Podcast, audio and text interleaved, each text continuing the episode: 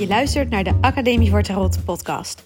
Mijn naam is Christa en ik deel heel graag al mijn tarot-ideeën, kennis, filosofische gedachten en creatieve tarot-inspiratie met jou, zodat ook jij het heft in eigen hand kunt nemen met de kaarten. Welkom, welkom. Leuk dat je weer luistert. Vandaag kreeg ik in de Facebookgroep, uh, de Facebookgroep Tarot leren en oefenen. Je bent van harte welkom om uh, daarin aan te sluiten een vraag van iemand en die zei: ehm, Even kijken hoe het gevraagd werd. Bij een tarotlegging heb je een uh, startvraag nodig. Is een startvraag wenselijk en ik heb hier altijd moeite mee. Hebben mensen wellicht inspiratie? En toen heb ik even doorgevraagd. Want inspiratie voor het stellen van vragen uh, heb ik zeker als je niet weet wat je wil vragen. Um, daarover kun je podcast 6 luisteren. Maar uh, dit ging er niet over dat ze geen inspiratie had. Maar er zijn wel issues waarover diegene iets wil weten. Maar ze wil geen gesloten vragen stellen. Dus de vraag is: hoe kan ik het zo brengen dat de kaarten er daadwerkelijk iets over zeggen? En dat is een hele zinvolle vraag. Want als jij inderdaad vraagt, uh, bijvoorbeeld: gaat het lukken wat ik wil? Um, ten eerste is dat een toekomstgerichte vraag. Dus dat is al niet heel handig. En ten tweede is het een vraag die alleen maar ja of nee uh, als mogelijk antwoord heeft. Terwijl de kaarten. Je kunt wel ja-nee vragen stellen aan de kaarten. Daar zijn verschillende technieken voor. Mensen hebben daar trucjes voor bedacht. Maar de kaarten zijn nou juist zo uitermate geschikt om meer antwoord te geven dan alleen maar ja of nee. En jou ook echt verder te helpen. En jou te helpen tot een soort actieplan te komen. Nou, uh, daarom is het dus inderdaad niet fijn om een gesloten vraag te stellen met ja of nee. Maar een uh, start van een vraag kan zijn: hoe kan ik? Puntje, puntje, puntje. Dus in plaats van dat je zegt bijvoorbeeld gaat X of Y lukken, ga je zeggen hoe kan ik X of Y bereiken? En als je die vraag pakt, dan heb je dus ineens dat de kaarten daadwerkelijk jou iets kunnen gaan vertellen over wat je concreet kunt doen. En in mijn ogen is dat het doel van de kaarten. Het doel is dat je een to-do-listje krijgt, dat je vervolgens zelf actie kunt gaan ondernemen, het heft in eigen hand kunt nemen over je eigen leven. Sorry voor mijn stem. En dat je, um, dat je dus die kaarten jou laat helpen om tot een actieplan te komen. Dus daarom is die start van de vraag: hoe kan ik? Vind ik echt een super fijne om ja, uh, mee te beginnen.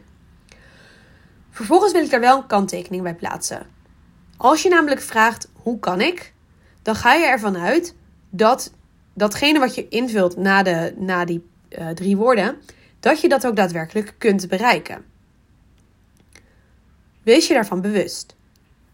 Ik ben er een heel groot voorstander van om grote doelen te stellen. En ook als je niet uh, durft te verwachten dat iets gaat lukken, wel het op die manier te formuleren. Dus um, als je zegt, uh, hoe kan ik, nou, hoe kan ik miljonair worden bijvoorbeeld?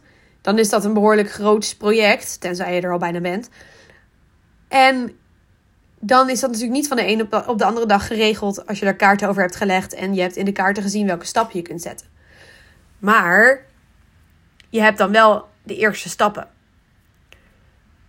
Ander voorbeeld, dat, dat is zeg maar als het voelt alsof een, alsof een doel te ver weg is, dan kun je hem alsnog stellen en dan kun je eerste stappen gaan zetten richting dat doel. En ook heel belangrijk, de kaarten gaan jou niet beloven dat je er ook kunt komen. Het is vervolgens aan jouzelf om er dan aan te gaan werken. Dus zo'n groot doel als een miljoen verdienen, de kaarten gaan jou nooit zeggen: Oh, als je uh, je baan opzegt en uh, je gaat uh, een eigen frietkraam beginnen, nou dan verdien je een miljoen. Dat is niet hoe het werkt. Maar de kaarten kunnen wel uh, aanwijzingen geven van oké, waar je nu zit, gaat het om deze en deze reden uh, nog niet lukken. En als je deze en deze stappen zet, dan kom je dichter bij je doel in de buurt. Dus, nou ja, dat is dat.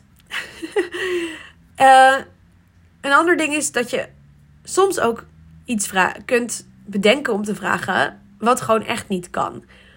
Een heel flauw voorbeeld is bijvoorbeeld hoe kan ik leren vliegen? Nou ja, tenzij je natuurlijk bedoelt dat je piloot wil worden, maar even, hè, hoe kan ik vleugels krijgen? Dat is natuurlijk een vraag die een beetje onzinnig is, want dat kun je niet bereiken. Nou is dit een beetje een onzinnig voorbeeld, maar als jij bijvoorbeeld zegt, ehm, hoe kan ik ervoor zorgen dat ik nooit meer ruzie heb met mijn familieleden? Ja, natuurlijk kun je er naar werken om minder ruzie te hebben of beter te communiceren met elkaar. Maar nooit meer ruzie hebben is ook wel heel erg afhankelijk van wat die andere mensen doen. Want ruzie, dat gaat over een relatie, dat gaat over een interactie. Jij hebt dat niet in je eentje in de hand. Dus hou daar rekening mee dat je ook niet in je eentje alle problemen kunt oplossen. Dat je daar soms ook andere mensen voor nodig hebt en dat die dan wel moeten willen meewerken. Dus hoe kan ik die ruzie oplossen? Of hoe kan ik, sorry, hoe kan ik die specifieke ruzie oplossen? Is dus al een betere vraag dan hoe kan ik ervoor zorgen dat we nooit meer ruzie zullen hebben. Je kunt wel vragen hoe kan ik ervoor zorgen dat we beter met elkaar communiceren? Hoe kan ik ervoor zorgen dat als er ruzie is, dat het dan minder lang duurt of dat we dan een oplossing vinden of zo. Weet je, dus ga daarmee spelen ook met die formuleringen voor jezelf. Als je een bepaald issue hebt, probeer dan ook verschillende opties uit voordat je de vraag aan de kaart stelt. Dat je echt eventjes voor jezelf weet van, oh ja, ik kan wel willen dat ik nooit meer ruzie heb, maar misschien is het voor nu wat kleiner, wat behapbaarder om te vragen: hoe kan ik dit ene conflict nu benaderen? En benaderen is dan alweer kleiner hè, dan oplossen. Natuurlijk in de hoop dat je het vervolgens oplost, maar maak het voor jezelf ook niet te groot. Want als jij niet kunt geloven dat je het kunt waarmaken, dan is de kans ook groot dat het ook moeilijk is. Dus gebruik daarin ook je gezond verstand. En vraag dingen die je ook durft te verwachten. Niet omdat je niet buiten je. Kijk, je kunt buiten je comfortzone treden en dingen die je nu nog niet durft te verwachten, wel degelijk ook onderzoeken met de kaarsen. Dat bedoel ik ook weer niet. Je mag echt wel groots denken. Maar om het voor jezelf behapbaar en mooi en dat je er iets aan hebt, weet je, zorg ervoor dat als je met die kaarten gaat zitten, dat je een vraag pakt waar je klaar voor bent om te stellen. En dat is denk ik heel belangrijk in het bedenken van: oké, welke vraag ga ik stellen? Hoe ga ik hem formuleren? Formuleer een vraag waarvan je daadwerkelijk denkt: oké, als ik hier nu antwoorden op heb, dan kan ik verder. Terwijl als jij een vraag stelt die voor jou nu nog te groot is, dan is het antwoord waarschijnlijk ook te groot en te ver van je bed en dan ga je geen actie ondernemen. De vraag stellen, beginnen met een goede vraag is, is super belangrijk om, tot een, om een fijne tarotsessie met jezelf te hebben of met een ander als je voor een ander kaarten legt. Oké, ik hoop dat hij bij je binnenkomt. Ik ben benieuwd of dit jou gaat helpen in het, uh, in het stellen van vragen. En ik hoop dat je, ja, dat je deze meeneemt bij de volgende keer dat je de kaarten erbij pakt. Dankjewel weer voor het luisteren en tot de volgende.